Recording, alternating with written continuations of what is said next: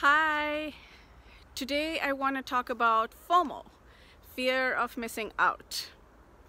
Before we start, I want you to pause the video and put in the comments what areas of your life do you think FOMO is affecting you in? And I want you to do that, like seriously do that. Pause the video and put in the comments or write on a piece of paper if you don't want to share publicly.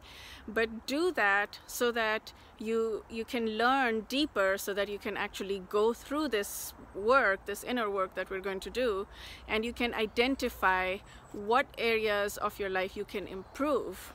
So go ahead, pause the video and uh, write down um, what areas of your life do you think FOMO is affecting you in?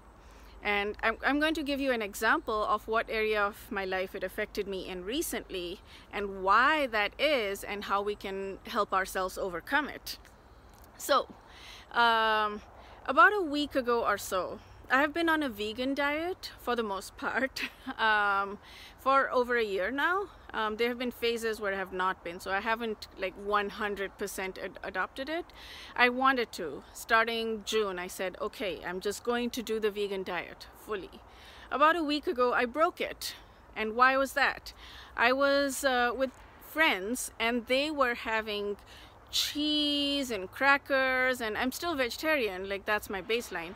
But I just could not resist. I was with them they were enjoying it.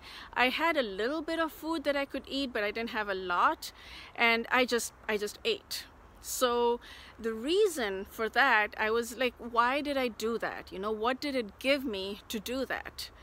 And what I came up with was it gave me connection I did not want to feel left out when I was with them. I did not want to feel left out from the world. I did not want to feel like everybody else is enjoying something and I'm not enjoying it. Um, I did not. Okay, another thing that I absolutely love, oh my goodness, I love it, is German chocolate cake. Wow. It is the best cake. If you haven't had it, well, don't have it. It's not good for you. But if you do decide to have cake, then have German chocolate cake if you haven't already tried it. Oh my goodness. Um, so the first six months, um, so the last two years, 2018 and 2019, I did not have any sugar the entire year except on December 31. But this year, for some reason, I was having sugar. Um, I have a lot of reasons for that. My arm was hurting, all kinds of things. So I was alone at that time. I was not with anybody else. So it wasn't this feeling of, you could say that it wasn't this feeling of connection with anybody else, the, and I was still eating it. And the reason I was eating it was inherently fear of missing out. What I was missing connection with was with myself. What I was missing connection with was with the world. I was feeling that if I don't have it, then I am constricted because I and I am alone and I'm isolated but if I have it somehow I'm connected to everyone else in the world who is having it that feeling comes from and for me it was very clear my arm was hurting and I was feeling low um, so it, it is um, the reason to do pretty much anything that we don't want to do is this feeling of desiring connection.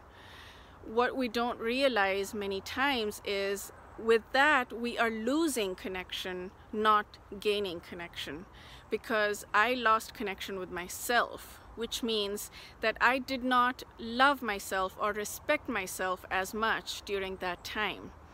I did not feel good about myself. I abandoned my needs. I abandoned my desire which is okay it sounds very bad i've forgiven myself for it and that's the next step is if you do it that's okay that's absolutely 100% okay you forgive yourself and you move on so i felt that i abandoned myself and uh, so I lost connection with myself and if I lose connection with myself and my needs then I lose connection with others. So it actually works out the complete opposite. In that moment when I was having those cheese things with my friends I felt connected in that moment but I didn't as well. And if I had stayed then it would have built my own respect in my own eyes and therefore other people would have had a deeper respect for me. My friends would have had a deeper respect for me.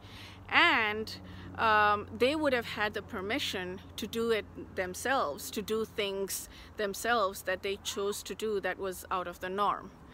Um, so um, now you can go back to your list of things that you feel that you were missing out on and add to it and see how did it how did it actually help you make you lose connection and what can you do next time to actually gain that connection back with yourself and with others by doing things that may seem like you're losing connection? I hope this helps and see you next time. Bye